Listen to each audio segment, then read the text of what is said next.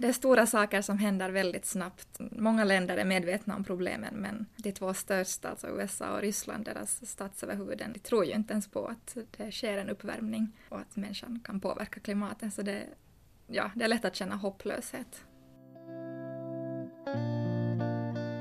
Dystra rapporter om miljöns tillstånd och stater som drar sig ur överenskomna klimatavtal triggar klimatångest, det vill säga den oro, ångest och rädsla som klimatförändringen väcker. I den här poddserien tar vi upp exempel på hur vi tillsammans kan bygga en hållbar värld. Att dela hoppet med varandra och använda det som drivkraft i vår strävan efter en bättre värld. Välkommen till Ekofasta-podden. Vi finns på webbsajten ekofasta punkt f i. Det här avsnittet av Veckofastan-podden behandlar den klimatångest många känner och på vilket sätt kyrkan svarar på den. Jag heter Jessica Suni och dagens studiogäster är teologen och journalisten Lisa Mendelin och Borgostifts biskop Björn Wikström. Vi hörde redan hurdana känslor klimatförändringen väcker hos Lisa. Hurdana tankar väcker den hos dig, Björn? Liksom för många andra så är själva den här tanken på att någonting håller på att hända som vi ingen av oss har riktigt kontroll över. Så det väcker oro, i synnerhet när man tänker på barn och, och eventuella efterkommande ännu efter dem, att hur kommer världen att se ut när, när de växer upp och vilken värld lämnar vi efter oss. Som eh, vuxen och som beslutsfattare så är det klart att jag känner också det, det ansvar och de förväntningar som jag tror att många, kanske i synnerhet barn och unga, riktar mot oss att, att varför gör vi inte, eller varför gör vi inte tillräckligt?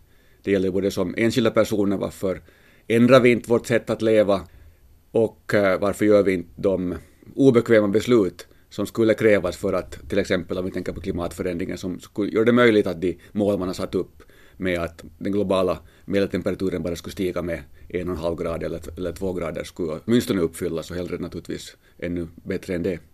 Händer det sig att församlingsbor vill diskutera frågor som hör ihop med klimatångest?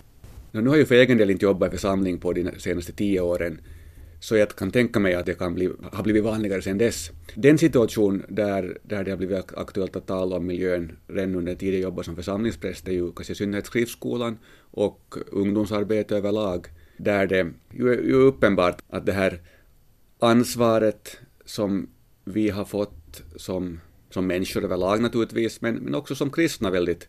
Ja, det är ju ett av de första buden vi får i, i, i Bibeln, att vi ska vårda och bruka naturen och, och, och Guds goda skapelse. Så det, det är som helt naturligt att det kommer in i, in i till exempel då, som jag sa, i skriftskolan eller i, i andra sammanhang, att, att det här, det att vi som kyrka och som kristna har ett miljöansvar, det är ju ingenting som bara har kommit idag som ett resultat av påverkan från det omgivande samhälle. Jo visst, det har också spelat in, men det finns liksom en inre motivering till att vi som kyrka borde ta den här frågan på, på allra största allvar.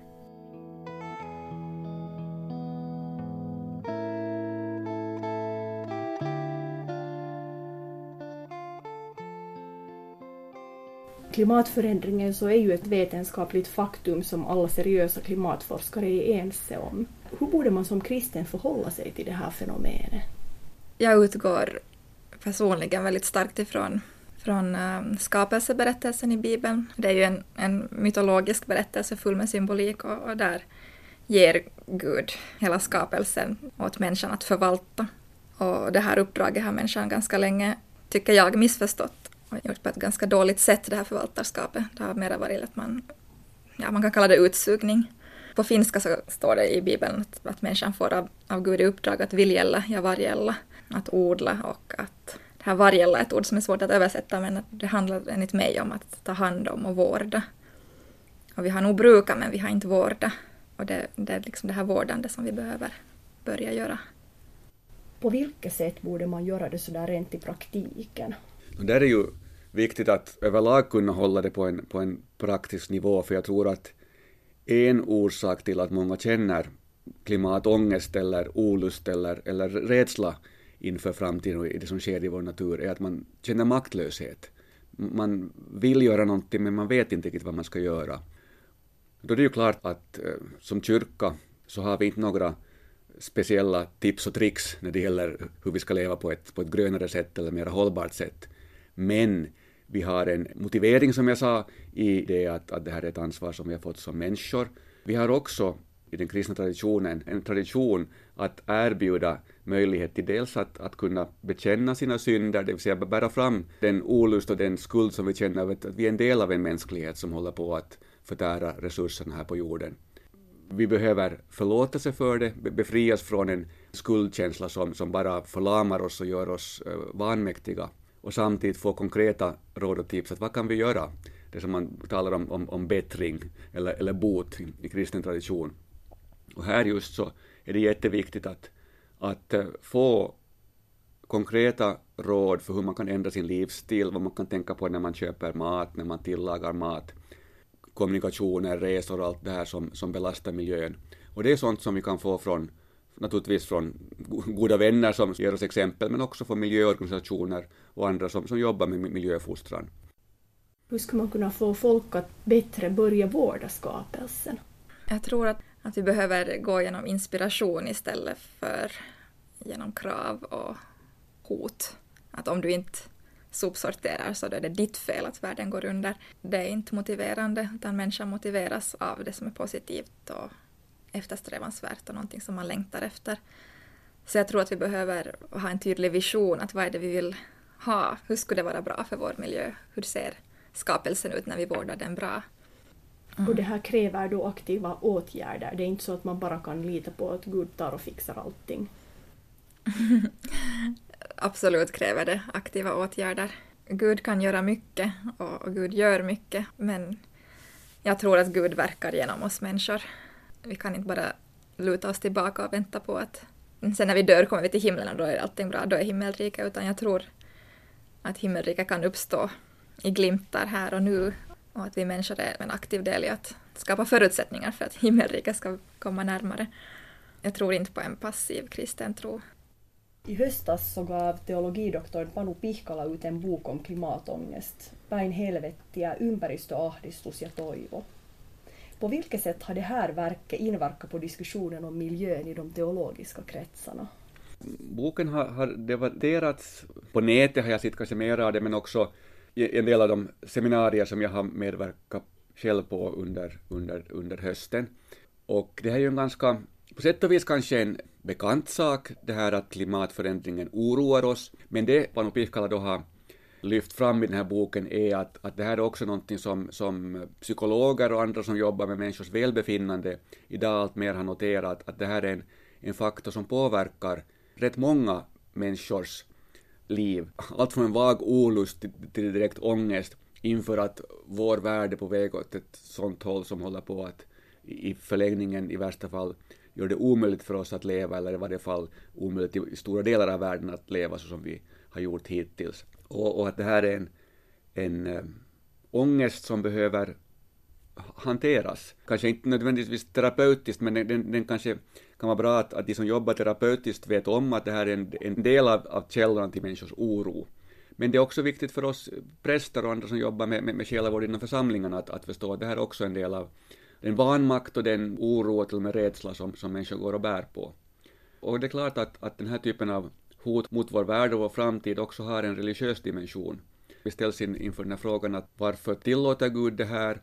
Hur kan tron på Gud hjälpa oss i den här situationen?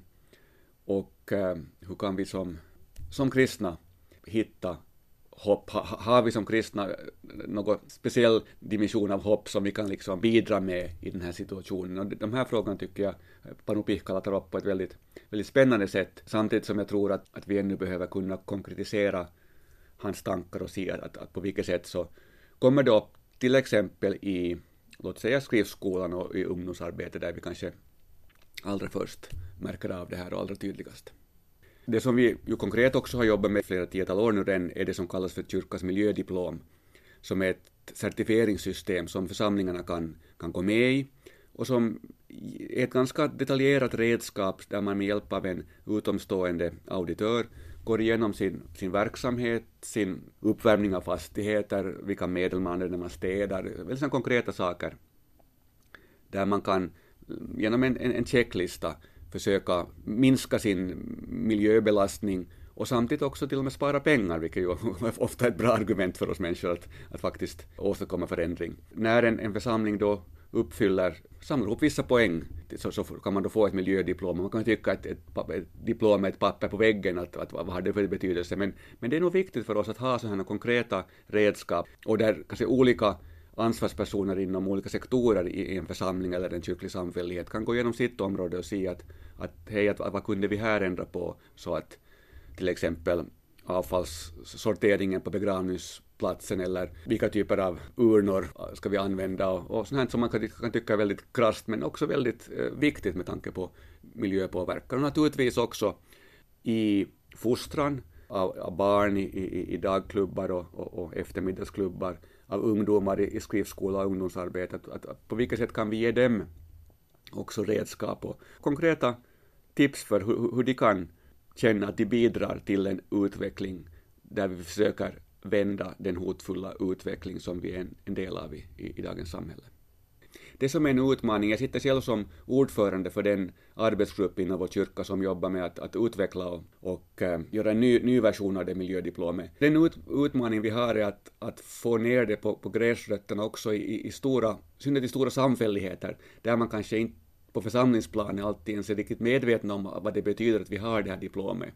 En konkret sak som vi har funderat på väldigt mycket, att, att skulle också en enskild församling i en samfällighet kunna äh, ha vissa saker som man kan titta över för att få det här miljödiplomet. Det inte skulle vara automatiskt så att bara därför att samfälligheten får det ska också församlingen få det, utan man också känner att man är, man är delaktig i den här processen, och också i det som man, det som man gör så uppvisar man då de här kriterierna som krävs för miljödiplomet. Vi var redan inne på den här konkretin här, men jag funderar ännu så här att om det skulle komma en sån här församlingsbo och fråga att vad kan jag göra? Jag har en sån angst över den här situationen med klimatförändringen och det här. Att vad kan jag göra? På vilket sätt kan jag vara en, en god kristen? No, det första stegen är naturligtvis att prata igenom de här, de här känslorna och höra sig för. Antagligen har den personen ju eventuellt försökt med vissa saker, kanske misslyckats med att, med att ändra, och, och då fundera att, att kanske vi skulle kunna försöka, tänker nu om jag skulle jobba i en församling, att vi skulle, skulle vi kunna försöka samla ihop en grupp i, i församlingen som skulle träffas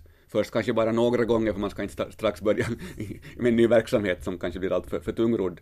Men, men kom överens om att nu försöker vi bjuda in en grupp på en fem, sex, sju personer som ska kunna fundera på att dels kanske höra hur tänker ni andra, hur stort problem tycker ni, ni att det här är, och vad ska vi kunna göra i, i vår församling. Och då är naturligtvis ett alternativ att man börjar jobba för att just ens egen församling ska anhålla om det miljödiplomet och på det sättet börja se över verksamheten i församlingen.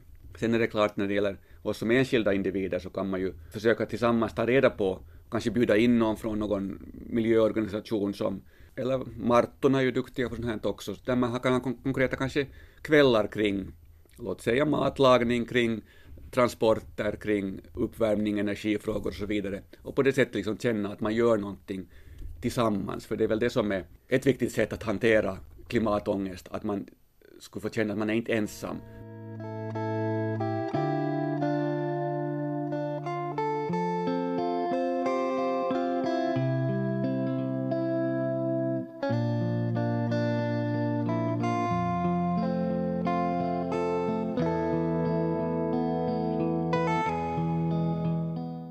Har du några sådana konkreta exempel på hur man mm. i sitt vardagsliv som kristen kan förvalta skapelsen? Det är nog inte så märkliga saker, och mycket gör, ju, gör vi ju redan. Alltså sopsortera, äta mindre kött, äta veganskt. De här själva konkreta handlingarna så har nog ingen kristen etikett. Det är liksom helt samma som, också, som gäller vem som helst som vill måna om miljön. Sen tänker jag som kristen i ett sammanhang, till exempel när vi, när vi samlas som, som kristna i, till gudstjänst och har kyrkkaffe, allt, liksom de här strukturerna som vi har, de kan ju alla göras på ett skapelseskönt sätt, men de kan också göra på ett skapelsevidrigt sätt. Måttlighet och att inte slösa på resurser, så det kan ju genomsyra allt man gör som kristen, också när man samlas som kristen för att, för att fira gudstjänst, men också när man lever i sin vardag. På vilket sätt så tar du med dig de här tankarna, ska vi säga till exempel i ditt arbetskollektiv eller i församlingen?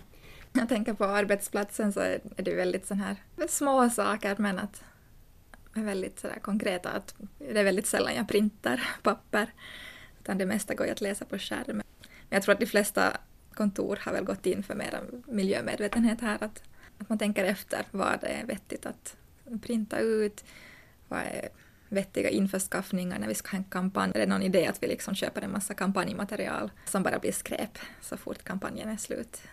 Eller kan man istället ha kampanjmaterial som är typ någonting man kan äta, eller choklad, eller som förstås då ska vara rättvist och ekologiskt. Man brukar ju säga att många bäckar är små. Absolut. Att om många gör lite så kan det ha en större inverkan än om det är några som gör massor, massor, massor och så gör resten ingenting. Precis. Ja, jag tror jag är väldigt starkt på många bäckar små. Det blir en stor å. Absolut. Du sitter ju som ordförande för kyrkans miljögrupp. Vilken typs frågor sysslar ni med i miljögruppen? Är det just sådana miljödiplom och den här typens grejer, eller är det annat också? Miljödiplom är för tillfället en av våra viktigaste frågor som vi jobbar med. Det är nu den, jag tror det är den fjärde eller femte versionen som, som jobbas fram. Det, det, med fyra, fem års mellanrum som det alltid behöver uppdateras. Andra saker som vi gör är att, att det nu har växt ett initiativ om att kyrkan ska göra en miljöstrategi. Med vilken tidtabell och med vilken ambitionsnivå som man ska kunna försöka få ner till användning av, av fossila bränslen eller, eller minskning av det, det ekologiska fotavtrycket i församlingen. Och sätta kanske lite mer ambitiösa mål än vad vi har haft, och mer konkreta mål än vad vi har haft hittills för, för kyrkan som, som helhet. Sen så planerar vi också olika seminarier. Vi hade här i höstas ett, ett seminarium om flyktingsituationen och klimatförändringen. Det vill säga på vilket sätt kommer kanske klimatförändringen att, att påverka flyktingsituationen framöver. Och, och vi hade då experter både, från, både när det gäller liksom politiska läget i världen men också när det gäller klimatförändring och ganska drastiska framtidsvisioner som där kom fram att, att den, den, den flyktingvåg som vi upplevde här för ett par år sedan kanske bara var en liten föraning av vad som eventuellt kan hända om de scenarier som man nu, nu målar upp som en följd av, av klimatförändring kommer att bli verkligt med att det blir.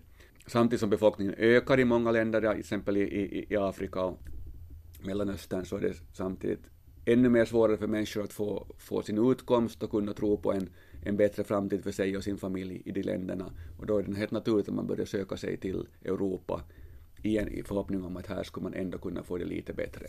Det var ett, ett väldigt bra seminarium, nog ett ganska omskakande seminarium för oss som var med.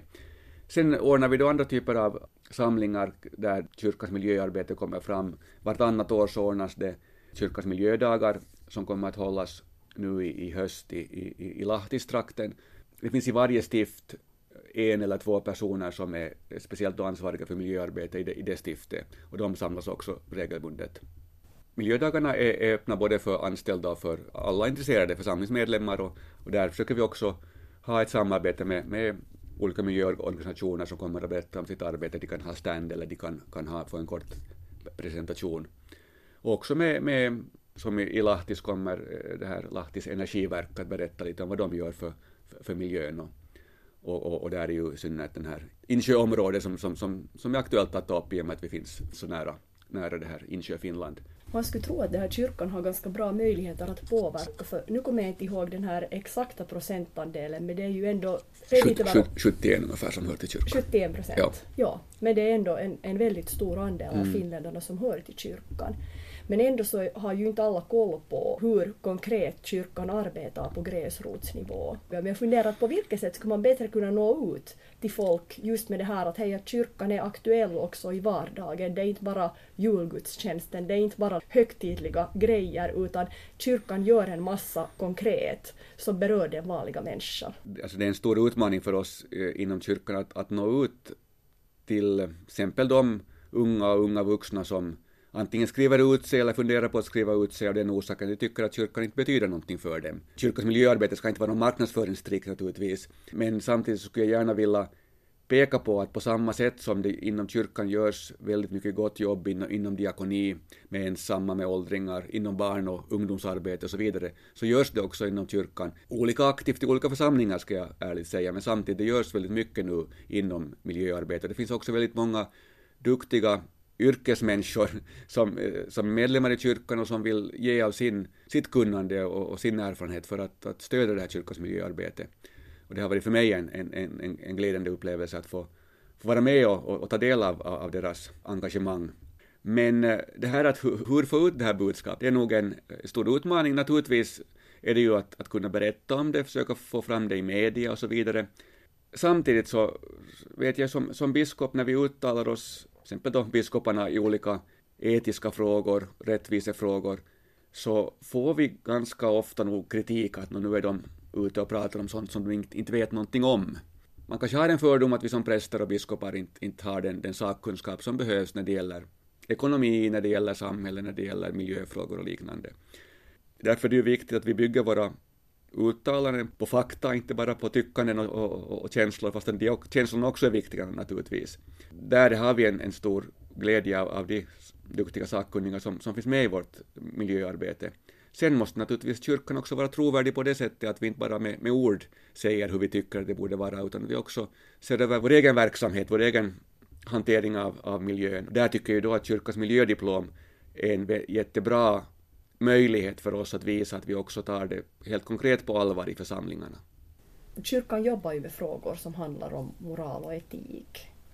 Så på något vis tycker jag att det är ganska naturligt att präster och biskopar uttalar sig i sådana frågor.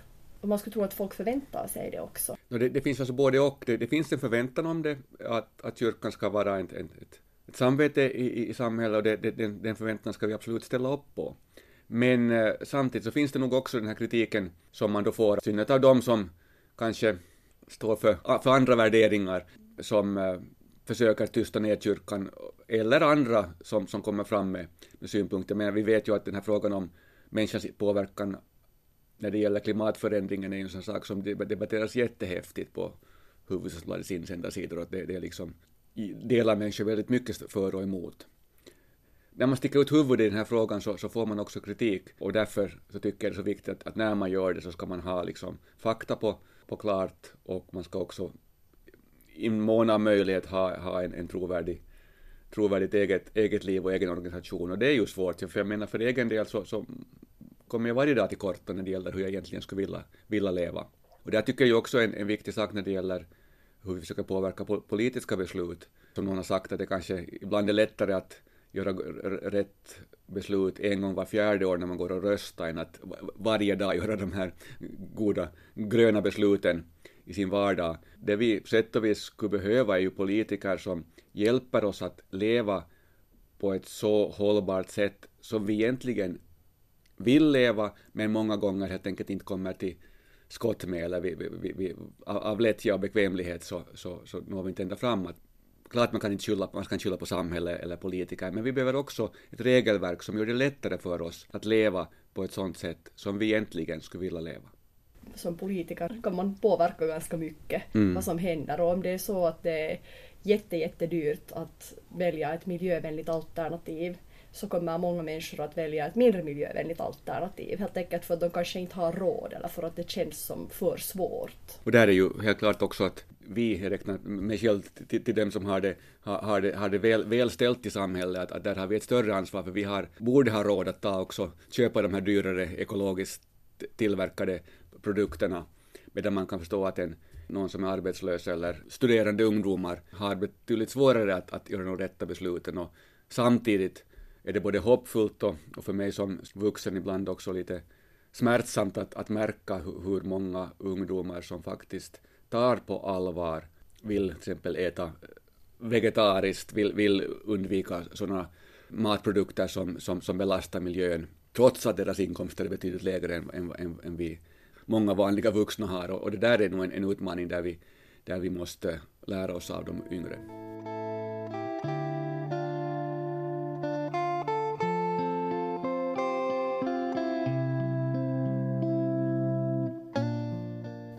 Är det hopp mitt i all den här klimatångesten? Jag tänker att, att det finns, ja, att, att som kristen mitt i klimatångesten så får man faktiskt räkna med Gud. Och med det menar jag att man behöver inte ha ansvar för, för hela processen själv. Om jag påbörjar en, en liten förändring i mitt liv, att jag slutar köpa nyproducerade kläder. Jag, bara, jag handlar bara på loppis. Om jag påbörjar den så behöver jag inte ha kontroll över vad, vad det sen leder till och hur det utvecklas. Utan där får jag lita på att, att, att Gud kommer att ta det jag gör och göra det till någonting bra och, och liksom ta hand om resten. Det finns jättemycket potential i en liten, liten handling, en, lit, ett litet, en liten justering av, av mitt livsmönster. Det lilla jag gör kan sen leda till att Gud möjliggör att hela klädindustrin förändras och människor tar det som norm att man ska klä sig i, i lin, i linne istället för bomull. Eller så här, det, jag kan inte veta, men det här det kan liksom mångfaldigas och bli någonting helt oväntat om jag låter Gud göra det. Samma kan man säga alltså för kanske tjugo år sedan när människor började bli vegetarianer eller så här, i liten skala. Så då visste man ju inte att idag så kommer alla restauranger att ha vegetariska alternativ och, och skolorna kommer att ha vegetariska dagar och i många familjer äter man kött bara en gång i veckan. Och så. Det är någonting som har börjat litet men sen har det blivit norm. Och det ger mig hopp. Det låter väldigt bra. Det som jag tänker på av det du säger så är det också att, att om jag förstår det rätt så att man tar ansvar för sina egna gärningar och för sin egen lilla bit. Mm.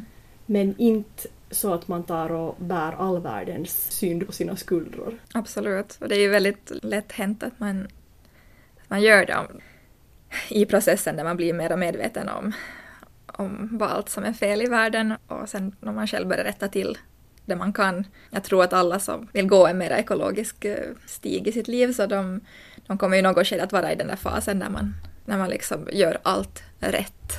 Jag har varit i den fasen att jag har liksom levt det där perfekta livet. Orsakar noll utsläpp, tror jag. Eller så lite som det nu går.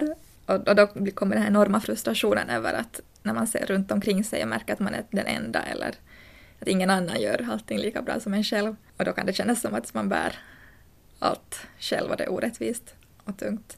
När man är i den här fasen att man gör allt rätt och, och liksom blir lite sur på alla andra som gör inte någonting rätt utan, och, och bara känner att man Man själv är den enda som drar det här åket. Så då tror jag att man måste lite pruta på det där att vara perfekt. Och liksom lite välja sina, sina krig. Att man kanske inte kan kämpa på alla fronter samtidigt. Kanske man då bara ska fokusera på det som, som man känner att man automatiskt har ett intresse för. Och där det kommer av sig själv. Det där engagemanget. För mig har det börjat med, med, att, med att välja en vegetarisk kost. Och det, det har varit jätteroligt för mig för jag tycker om att att göra mat och det är en terapeutisk sysselsättning i min vardag. Så det här börjar där. Alltså kläder har alltid varit ett intresse för mig. Men klädindustrin som den ser ut nu så är väldigt, väldigt skadlig för, för både miljön och människor. Så då har jag liksom funderat hur kan jag göra, hur kan jag ha mitt klädintresse men, men ha det på ett ekologiskt miljömedvetet sätt. Och det här är ju bara roliga saker att fundera på. Då har jag istället lämnat bort kanske att, att fundera så mycket över teknik eller varifrån min el kommer. Och det här är saker som jag vet att jag borde fundera på och borde ta tag i. Men, men det kanske kommer senare. Att det är som en process. Man kan inte alltid få allting gjort genast.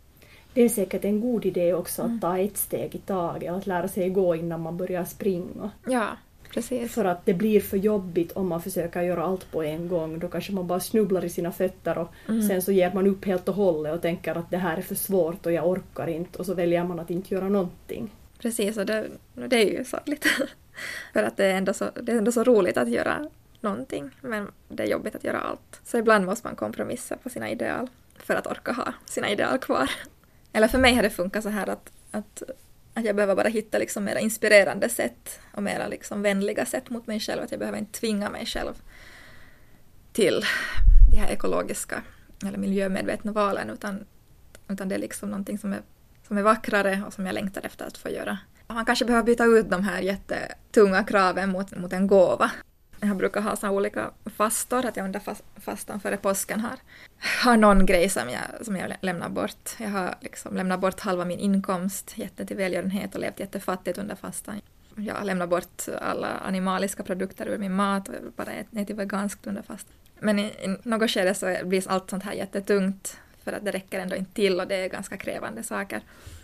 Så då gjorde jag för, förra året istället att jag, jag hade en massagefasta. Och den här massagefastan den handlar om att jag en gång i veckan under hela fastans tid fick, fick gå på massagen. Och det här låter som att va, det här är ingen fasta alls. Men jag tänker att de pengar som jag satt på den här massagen de riktar jag ju bort från, från konsumtion av varor. Jag riktar dem istället till konsumtion av tjänster. Och sen varje gång jag gick dit till massagen så och, och bara liksom en, under en timmes tid fick ta emot omsorg och bli pysslad om. Det var för mig en jättestark bild av nåd och att, att Gud vill oss väl och Gud vill att det ska vara att vi ska ha det bra också. Att det ska inte bara vara den här kampen hela tiden, utan att det också kan vara vackert och skönt och, och inspirerande. Det där låter ju som en jättegod idé, att man mm. vänder det till någonting positivt. Det här blev som, som du sa, det blev en gåva. Och ändå ja. så samtidigt så kunde du leva lite mer ekologiskt. Ja. Så det där är ju ganska smart. Och jag ja. tror också att, att det kan hjälpa att om man tänker lite så här, om jag förstod dig rätt, att om man tänker på det viset att det är inte så att man avstår från någonting när man gör ett ekologiskt val, utan att man väljer, man väljer att göra det för att det också gör att man känner sig bättre. Absolut, ja. Jag, jag tänker att man väljer det, det vackrare. Varje ekologiskt val man gör är ju en, ett val för en vackrare skapelse eller den skapelse som Gud har menat att vi ska få ha. Det, varje gång vi liksom sopsorterar eller väljer bort kött, så då blir den här, vårt grunduppdrag tydligare, det här att vårda skapelsen. Det är de här småvalen som vi gör det. Och det är någonting jättevackert och det är en värld utan föroreningar och en värld med, med friska skogar och, och rena vattendrag. Det här är en bild som det säkert är bra att ha i tankarna när man mm. just sopsorterar eller gör andra sådana vardagliga saker för miljöns bästa. För ofta kan det ju kännas lite tråkigt, men om man tänker på det här målet. Målet är en vackrare skapelse som du sa. Till exempel en renare värld för kommande generationer. Det är inte någonting man ser genast, men det är någonting som man kan visualisera. Ja, jag tror jättestarkt på det där att, man, att, att visualisera. Se hur, hur det liksom... Det finns redan nu glimtar av, av den där ursprungliga skapelsen och, och också den här himmelrika som vi på något sätt strävar efter. Det finns redan här och nu, men, men det kan bli ännu mera. Och varje steg vi, vi liksom tar i rätt riktning så, så för ju oss närmare den här visionen.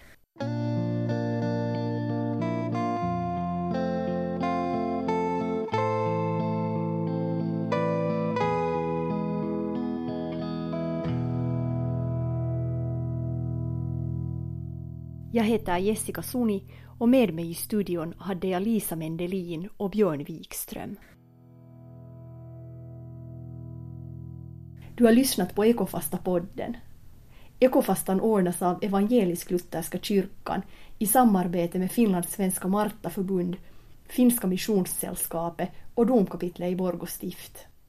Temat är med hopp som drivkraft.